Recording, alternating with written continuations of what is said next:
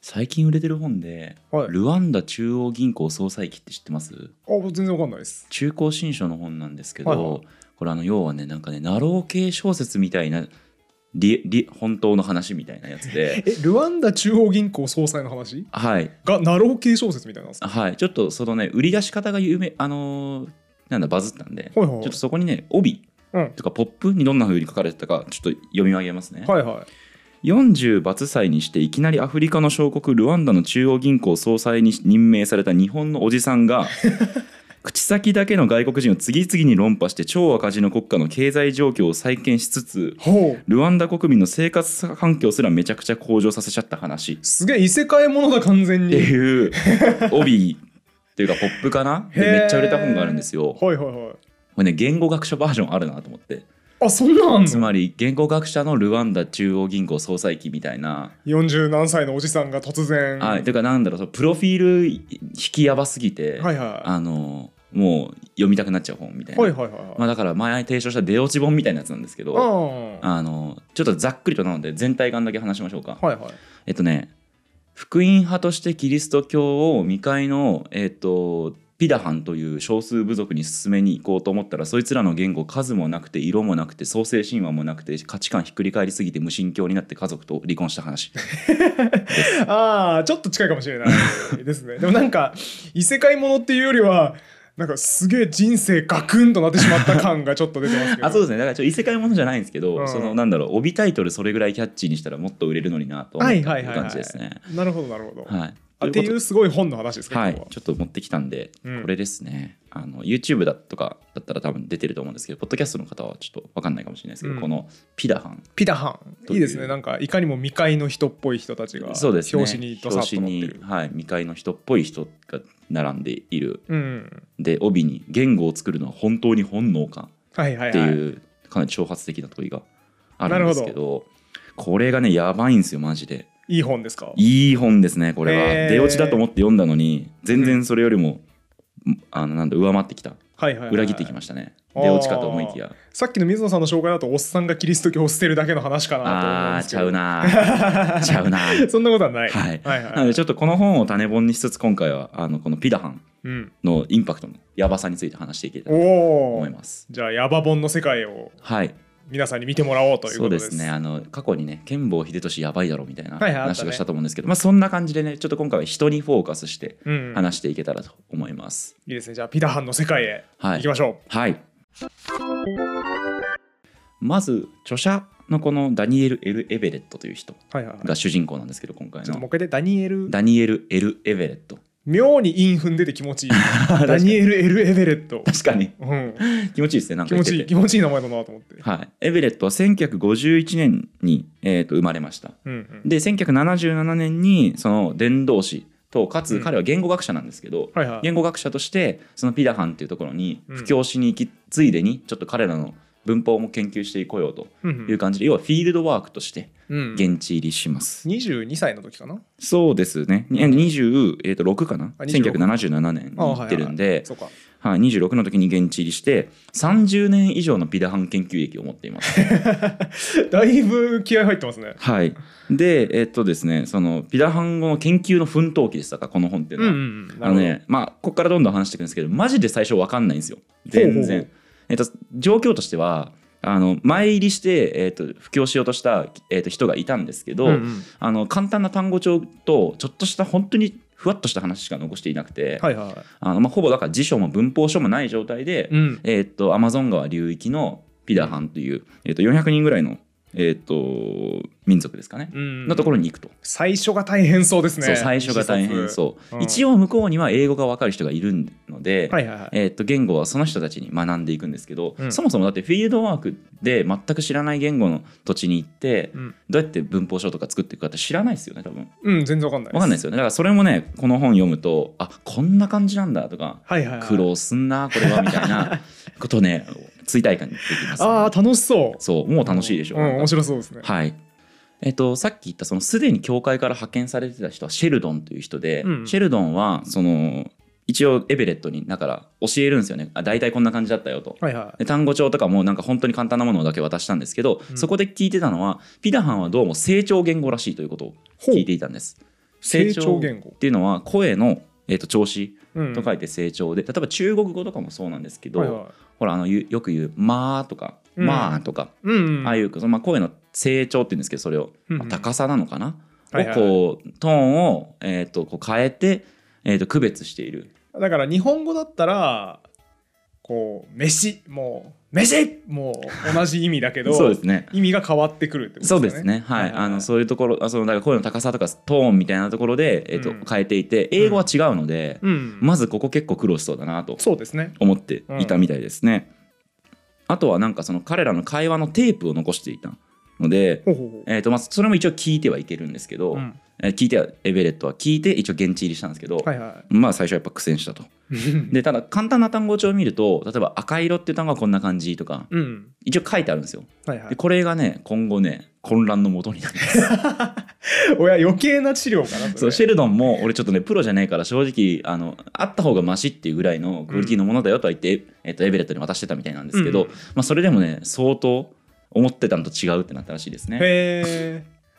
まずじゃあ、えっと、エベレットがこう飛行機でね、うんそのアマゾン川の流域の、まあ、空港も実はもともと当然ないので、はいはいはいあの前もって行ったそのシェルドンうんとかのその福音派の伝道師たちが、うんえっと、空港みたいなの軽く整備して帰ってってるんへーでそこにまあ着くんですね。なんかちっちゃいプロペラ機みたいなので行ったんですかあそうですね多分、うんでね最初の描写がもういきなり面白くてですね、うんあのピダハンたちは大型のネズミに似た動物の毛をむしっていてほう到着直後その周期臭い匂いに辛い好きしたっていうとこ どろんかだけら臭かった物の語は始まります。 あいい語り出しですね ですうよまねいそうそうそうはいはいはいあので一応ねその「それ何ですか?」とか聞いてたんだけどうん「これこいつは食うのかな?」とかうんえ「普通に気持ち悪い」みたいなはいはいはいちょっとビビってる最初ね。はああの村上春樹「ノルウェーの森」かなんかの冒頭が飛行機だと思うんですけど、はいはいはい。なんか飛行機の中でなんかのアナウンスを聞いて目が覚めたみたいおなーとこから始まると思うんですけど同じスタートあですね。そうですただねあのもちろん序章があるのでああそうなんだ。序章でそのなんか語ってるんですけどその後にじゃあ、はい始まりますってなったらその飛行機はいはいからはでい。いすねやいいね。最初にそのじゃあ単語を覚える時どうやってやるかっていうとですねまず最初に枝を持ったんですってほう。でこれなんていうのって英語で聞いて英語がわかるピダハンに、うん。えー、と答えてもらうと、うん。ああじゃあこれ枝なんだって言ってあの言語学者なので IPA 国際音声字母はいがわかるので、彼らが言った発音の国際音声字母通りに移すとノートにうんうんうん。あ枝って言われて、えー、だだったら、あ、E、D、A で枝って言ってるねみたいなはいはいはい感。じで書き写していくと。音が正確に映せるんですね国際音声字そう幕をですね使えば言語学者のそういう音声学をちゃんとやるちゃんとやってる人だと、うんあらゆる言語の音を聞いてもどこかしらの IPA に、うんえー、と入れることがなでるほどきるのでそれでこう単語を覚えていくと。はいはいはい。で、えー、と次にその枝を落とすと。うん。でそういったそうした時に彼らの、えー、と言ったことをですねちょっと載ってるので読んでみましょうか。はい。まず枝を「いい」と言っていたと。いい。はい。はいはい。枝を「いい」と言っていて、うん。で僕自分も「いい」と言ったら向こうも「あはいはい」みたいなはいは「い。それそれ」みたいな感じになったので、枝を落としたそしたら「えっといいいビーカーおいビー」と言い返してきたとほう。でああこれがだから枝が一つ地面に落ちたっていううん意。味なんだなとうん。思ったみたいなんですなるほど。で、えっとその後に枝を2本持って、うん。えっと2本落としたらあのえっ、とですね「いいホイヒオイビギーカーオビー」と言ったとほう。だから、まあ、このだからさっきの文章とこの次の文章の違う部分だから「ホイヒオ」っ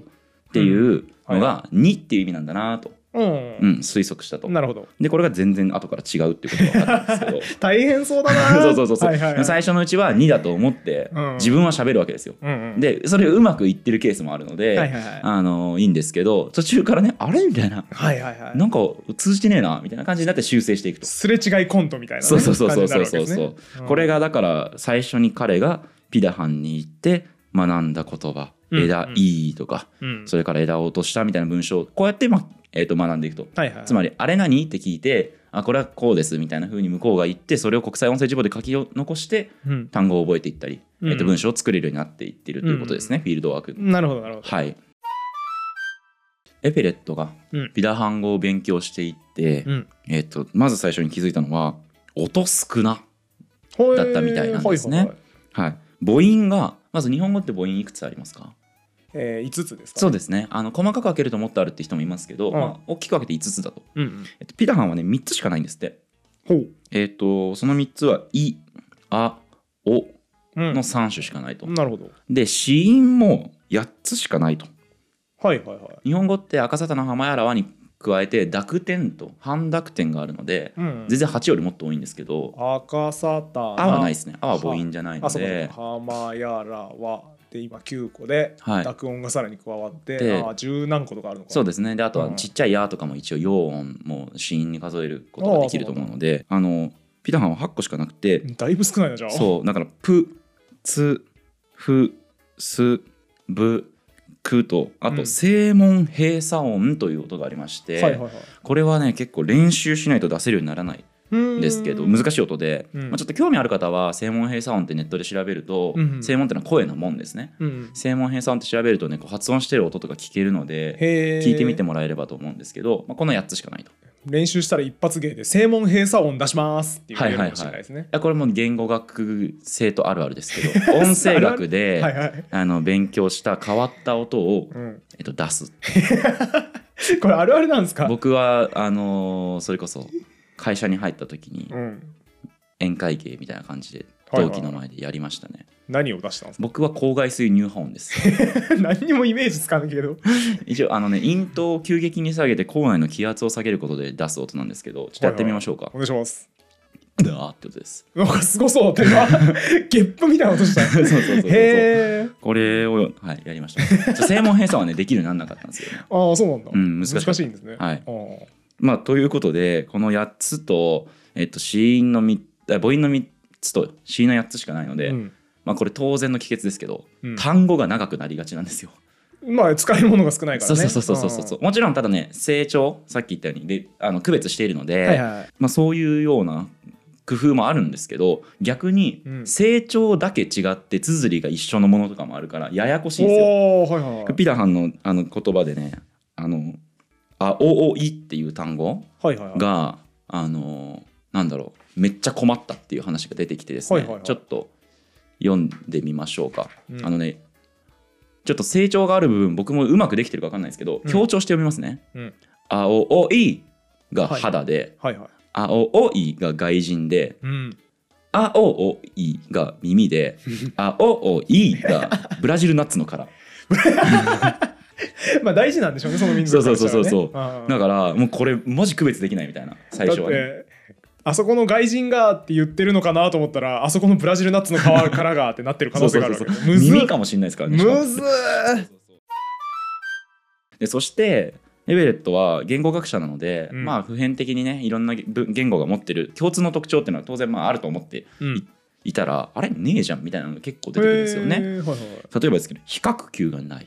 ほんほんほんだからあれは大きいうんこれも大きいうんうんみたいな文章しかなくてあれはもっとこれより大きいは言えない言えないということですねんんんはいそれからですね左と右がない、うわあすごそう左と右ないのパニックりそうっすね、うんそう、なうん何これみたいなやばやばみたいになりますよね、道案内できないじゃんへそうそうそうそうって思うけども彼らはできるんですよねえ、もっといきましょうか、ここからねどんどんね常識ぶっ壊れていきますよ、おいいですね、はい、挨拶がない、へえだから「ありがとう」とか「こんにちは」とか「さようなら」とか「ご機嫌いかが」とか「どういたしまして」とかがなはいい、へえこれは交換的言語仕様というんですけど、うん交換ってのはあの交わるに感じるの交換ですねはいはいはい交換的言語仕様というんですけどこれはない とうーん挨拶ができない大人です ね全員そう そうそうそうエビレットも実はですねこの後あアメリカに帰った時に挨拶し忘れててなんかちょっと気まずくなったみたいな話を残してあーすごい、はいへー慣れちゃってるから、はいはいはいもう戻った時に忘れてるとそれを、うっんてこと書いてましたけどあのだからね誰かが村に来るじゃないですか、うん誰も何も言わないと大抵はへえで感謝の気持ちもえーっとしそう言葉にしないとほーどうすると思いますえ身振り手振りとかですかいやちあの違うんですようん行動で示すあなんかお礼するみたいなそうですね例えばだからじゃあ何か収穫物を分けてもらったとします、うんそしたら彼らは返礼品を渡したりはいはいはい荷物運びの手伝いといった行動で示すとへえでそれは例えばば私が悪かったみたいなことも稀でにしか言わなくって、うん、基本的にはそれを行動で示してるとほー行動主義な感はじ、あはあはあはあはああーなるほどねうん、だから別になくても困らないってことですねあー彼らにとってはなんかあのオウムを調教するときにはいクリッカーっていう道具を使うんですけど、はいはいカチッって音がするやつはい何かっていうと要するに褒めたいときにはいカチッって音を鳴らすんですよはいでその後に餌をあげるんですよはいはいこれは別にいきなり餌をあげてもいいんですけど、はいタイムラグが発生するじゃないですか餌あげようと思ったら、はいはいはいお前いいことしたぞってなって餌どこだっけって言って、はいはい5秒経つとそれだけその調教スピードが落ちてしまうのうでんだからとにかく褒めるときにカチッをまずはいやって、はいはいだからそれが餌あげるとラグができてももう,、うんもう今ので褒められたんだってすぐ理解できるはいはいはいので超便利でこのクリッカーは買った方がいいよみたいなうんうんのをどっかで読んだんですけど、はいピダハンの人的にはありがとうがないからクリッカーない状態そうですね 人ですからねお礼来るまで街を耐えられるんですねそうですねだ人はしあのそういう400人しかいない民族の中で逆にうん多分その文化に染まってないとか反発してるやつってあんまいないんですよねうんだからあのそれで十分回っていくとはいはいはいあのあいつ恩知らずだったみたいなうんこととかがあんまないんだと思いますよ、うーんでもなんかやっぱ直感的にはマーカー欲しいけどなって思い ますよねそのい俺いいことしたんよなっていうのを今今とりあえず認めてくれよっていうあー俺後でいいからもうね今の文化にとらわれ すぎてますねいや多分そうですねこれはだからねやっぱ ねこれあの文化人類学と言語学のまあ言ってみればうん、抱き合わせっつうか、はいはいはいなんだろうな抱き合わせって言い方が悪いなあのもう最高の高い次元でミックスしたような本なので、あのそういう比較文化とかにもなるんですよね、うんうん、僕らの文化がいかにその常識とかはいはいはいにとらわれていたかっていうことがよくわかるのでこっから多分またね突っ込みまくってくると思いますよその調子でいくへーおおすごいと。はい、常識が揺さぶられますね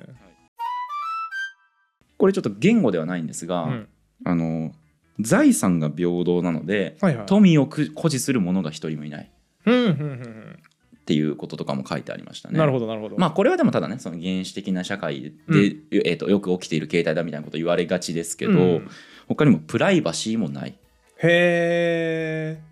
まあでもそうかなんか山奥で平等に暮らしてる人たちだと、はいあんまり個室必要としてなさそうそうですねだから家も本当にその雨が多少しのげてうんいれば基本的にはピダハンは問題ないとなるほどなるほ考えてるみたいなので、プライバシーっていうのも特になくど、うん、排泄をしたりセックスをする際はジャングルに入っていくか、うんうんあるいはカヌーで村を離れればいいということを書いてありま した。あの田舎とかのはい、おっちゃんとかが、はいちょっと性行為をするために、はいはいあのちょっと車で遠出してラブホテル行くみたいな、はいはいはい行動様式が田舎に多分あると思うんですけど、はいはいはいあれ ですそうですね。じゃあだから逆にこれがめ普通で個室があるのが変だとも言えますよね。うんだそからうだねうんはいはいはい、はい他にもですねこれ衝撃でした、うんあの外部の技術や知識を取り入れないっていうおとこお衝ろが出て撃くるんですね。はいはいはいでちょっとこっからビビりますよマジで。筆者はうんピダハンにカヌーの作り方を教えるんですよ。うんうんこいつらこれ普通に不便じゃねと思って、はいはいカヌーの作り方を教えてあげようということで、ちょっと遠くからカヌーの技術が分かる人をうん筆者が呼んできて、うん1週間ピダハンの、えーとに住んでもらってうん付ききりで教えると、もともとは作れなかったんですかねそうですねはい、うんうんあのでえっとそのカヌーを作るような道具うんあのカヌーを作るために彼らが持ってるものでは、えっと、賄いきれないような工程もあるので、はいはいそれができる道具も筆者が買い与えたと、うんで完成ピラハンあのでしかもただやり方を教えるんじゃなくてやらせてうんうんでつっかえた段階で教えるけれども基本的に手はその動かさない,、はいはいはい教える側の人はうんピダハンに全部やらせるとだからちゃんとした教育ですねそうですねうんでピダハンは、えー、と作り終えてうん得意げに筆者に見せてきたと、うんうんその後にえっ、と何を筆者に言ってきたと思いますかえよくできたでしょみたいないや違いますそうじゃないねですか正解はあのもう一個カヌーが欲しいほうえでももう作れんじゃないですかあそう筆者もそう返したんですよ、うんいやいやお前作り方覚えたやんって言うと、ピダハンはカヌーを作らないほと言ってう、うん、去っていった 何その哲学的な問答みた いなソクラテスみたいな感じありますけどとかなんどうかいあうこのと考案みたいですね禅のああそうだね確かにぽいぽいうんこれわけわかんないですよ意ね。味わかんないこれね後から一応なんとなくまあ答えっぽいものが出てくるんですけど、うんピダハンはどうもどんなに役に立つ知識でもうん自分たちの文化にやすやすと取り入れないていうことがどうも分かってきたみたいなんですはいはいはもう一個いきましょうか肉の保存いはいこれ大事ですよねそうですねはいあのだから塩漬けにしたり、うん燻製にする技術を彼ら持ってるんです筆者もそのアマゾン川の流域の人たちでそういう保存技術を持ってない人は見たことがないと、うん大体持ってると、うんでだけれどもフィダハンがそれをやるのは、えっと、ブラジルの人に会いに行く時しかやらないと、ああ自分たちは別にやらないそうですだからう交易の時にはそれをやってその肉を渡しに行ったりするけれども、うんうん自分たちのためには塩漬けにしたり、うんえっと、燻製にしたりという長期保存をしないと、うんうんこれ見てえどういうことみたいなう、んまあなりますよねうん、なんであなんのみたいなうんことがあるんですけど、まあ、要はこれ2つとも同じあの、はいはい自分たちの、えー、と生きてる文化っていうのを最優先していて、うん外部で用のその文化とか知識っていうのを別で考えて ると何でもかんでも便利だからといって取り入れたりしないんですねでも塩漬けするかしないかで言ったらした方がいいじゃないですかいやもうだからそれはねあの文化にとらわれてるん ですよ、本当かなああそうか、はい全然ピンとこねえやそうか、ははいいまあじゃあどんどんいきましょうかピダハンは文化的にうん食べ物を重視しない、い、やしろよ人間なんだから、 えっとですねうんあのピダハンは空腹なのにうん、狩りも漁もせずに、鬼ごっこをしたり寝そべって過ごすことがあるいや死んじゃうよそんなことしてたらでしかもさっき言ったように保存してないんですよ食べ物を うんで筆者が書き残してるのは、えっと、備蓄もないのにうん狩りも漁も果実採集もしないままうん休みなく3日間踊り続けてたって言ってましたえー、すごっはい怒られそうですけどね 普通だったら そんなことしてる場合じゃねえだろって誰か言いそうだけど、はいピタハンにだから聞いたんですよお腹減ってるでしょと、うんうんだからえ狩りとか行かないのって言ったうら、ん、あの俺は今日は寝てるってほう、行かないうん、週ああだからそ危機感がないんですかねうん、まあ、この後ちょっと謎解きされていくんですけど、あはいはいはいあとねうんシェルドンさっき言ったあの1回目に来たやつですね、あはいはい1回目に来て微妙な単語帳残して帰ってたやつ先人ねはいうんはあの根気よく教えてうん栽培をねやつらに伝えたんですよピダハンほうに。ほうほうほうで、あのー畑で栽培うんをピダハンしてるまあんだでから狩猟採集民族ってことですよねもともともともとそうだったんですけどその栽培農耕を少し覚えた教えたとはいはいはいでだけれどもこれもすごく根気が必要だったみたいですね、うんそのやすやす取り入れないんで。で、でもっと衝撃的なこといきますね。うんはい、ただし耕すための道具が必要だとうんあのクワとかねスキルとかう例えば、が必要でこれ外国から買わなきゃいけないとうん彼らは作れないとそれを、うんでなので、えっとその交易商人が来て売ってもらうんですってうんだけれどもだから重要なんですすごく重要だし、交易商人も頻繁に来るわけじゃないから、うんあの必ずそんなすぐ欲しいなと思ってアマゾンでポチって届くみたいなことないんですよなのに重要な割には大切に扱わずに大人は畑にそれを置きっぱなしにするしはあ子供は真新しい道具を川に投げ込む子供パンクですねは なんでそんなことするいのやよバシャ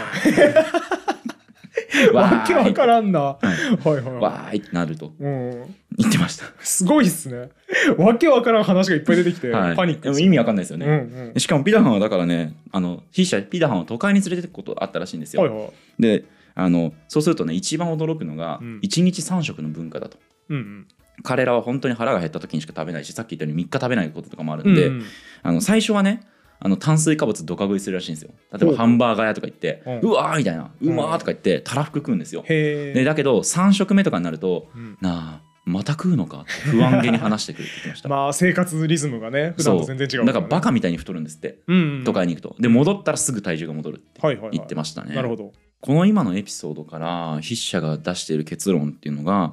彼らは将来を気に病んだりしないことが文化的な価値なようだとうん結論付けてます。うんうんで、えっと、その未来を描くよりもその日一日一日をあるがままに楽しむっていうことが美しい彼らにとっては美しいことなんだとまあだからさっきのやつですよね備蓄もないのにそう踊り続けるみたいなし川に投げ込みます クワをでしかも川に投げ込んだ後にまたね交易商人から買うん ですよクワを大あの採集とかしたそのなんか木の実とかなんかを使ってそれであのクワを買ったりするとほーだからえそれだって明日も必要でしょってうん例えば聞いたとしても、うんいや明日なんか別に分かんないじゃんみた いなことだと思うんですよね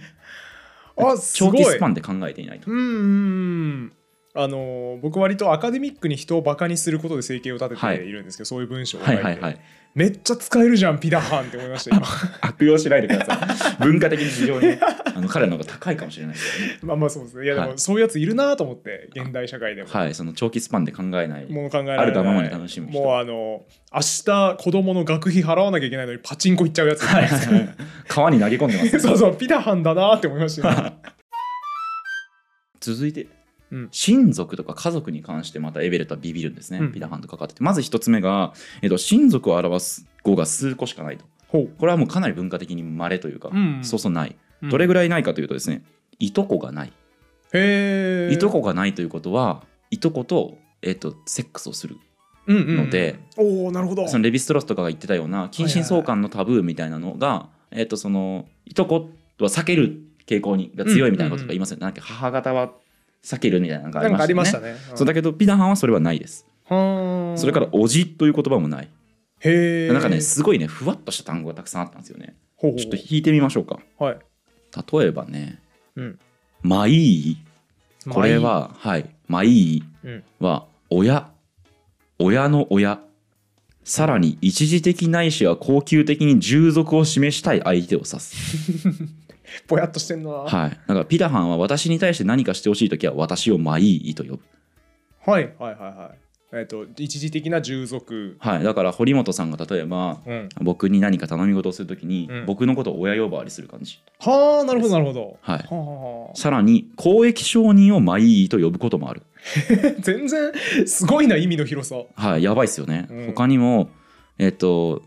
すえっとだからねなんか女親と男親を区別する必要があるときは一応私の女の親という言い方をすればいいとうんうんで。生物学的な親を指しているかどうかは大抵は文脈で見極められるはいはい。文脈でからわからない場合はいずれにせよ区別する必要がないということだへえ。エベレットは言ってますねなるほど。はい他にも「ハイギー」という言葉があります、はいはい。ハイギーは同胞男女ともうんうん。だと。だ同年代のピダハンであれば誰でもこの語で言い表すことができ、えっと外部の人間と対するような場合では年代の別なくピダハン一般を指すことができると。うんまあ要は日本語でうちみたいな感じですかねう。ん。そうですね。はい。あとそそれとねもう息子と娘ぐらいしかないんですよ。へえ。そ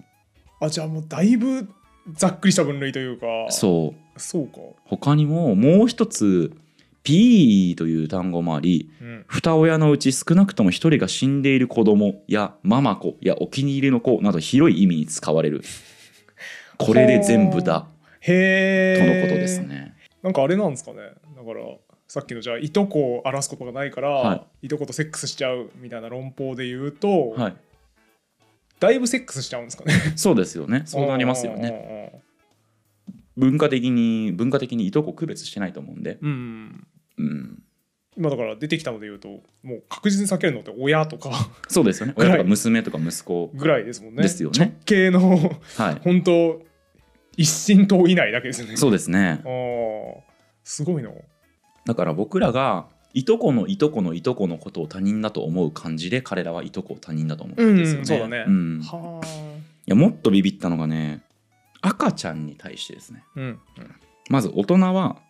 ピラハンの子供に対して赤ちゃん言葉で喋ったりしないと。うんほうほうこれは結構びっくりしたと。うんうん大体あの前あのなんだっけ音象徴の話会の時とかに話したかもしれないですけどね、子供に話す時って例えば高い声で喋るとか、そうですね赤ちゃん言葉で喋るって日本人とかアメリカ人でも見られますようんね、うんこれしないとうんあの彼らはどうも子供ってのをうんうん大人と対等だと思ってるとうんうんうんでこれはまああのなんだろう今でこそ子供と大人っていう区別がありますけど、うんこれは確か産業革命のタイミングとかですよね子供っていうのがああはいはいはい未成熟な大人だというふうに見なされたのはその職業訓練うんうんというか、えー、とそういう産業革命のタイミングで仕事をするようになったら大人でそれより前が子供みたいな、 うん、はいはいはいそういうがん概念だったと思あうー近代的な概念聞概い念ただこと思とあうるんで気すすけるわどはいはいはいこれはまあだから驚かなくてもいいかもしれないんですけど、こうんれ衝撃のやつね、うんあの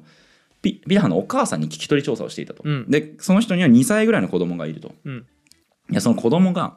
刃渡り2 0ンチぐらいの包丁を持って遊んでいたとだいぶ危ないな そう、うんでそれを振り回していた、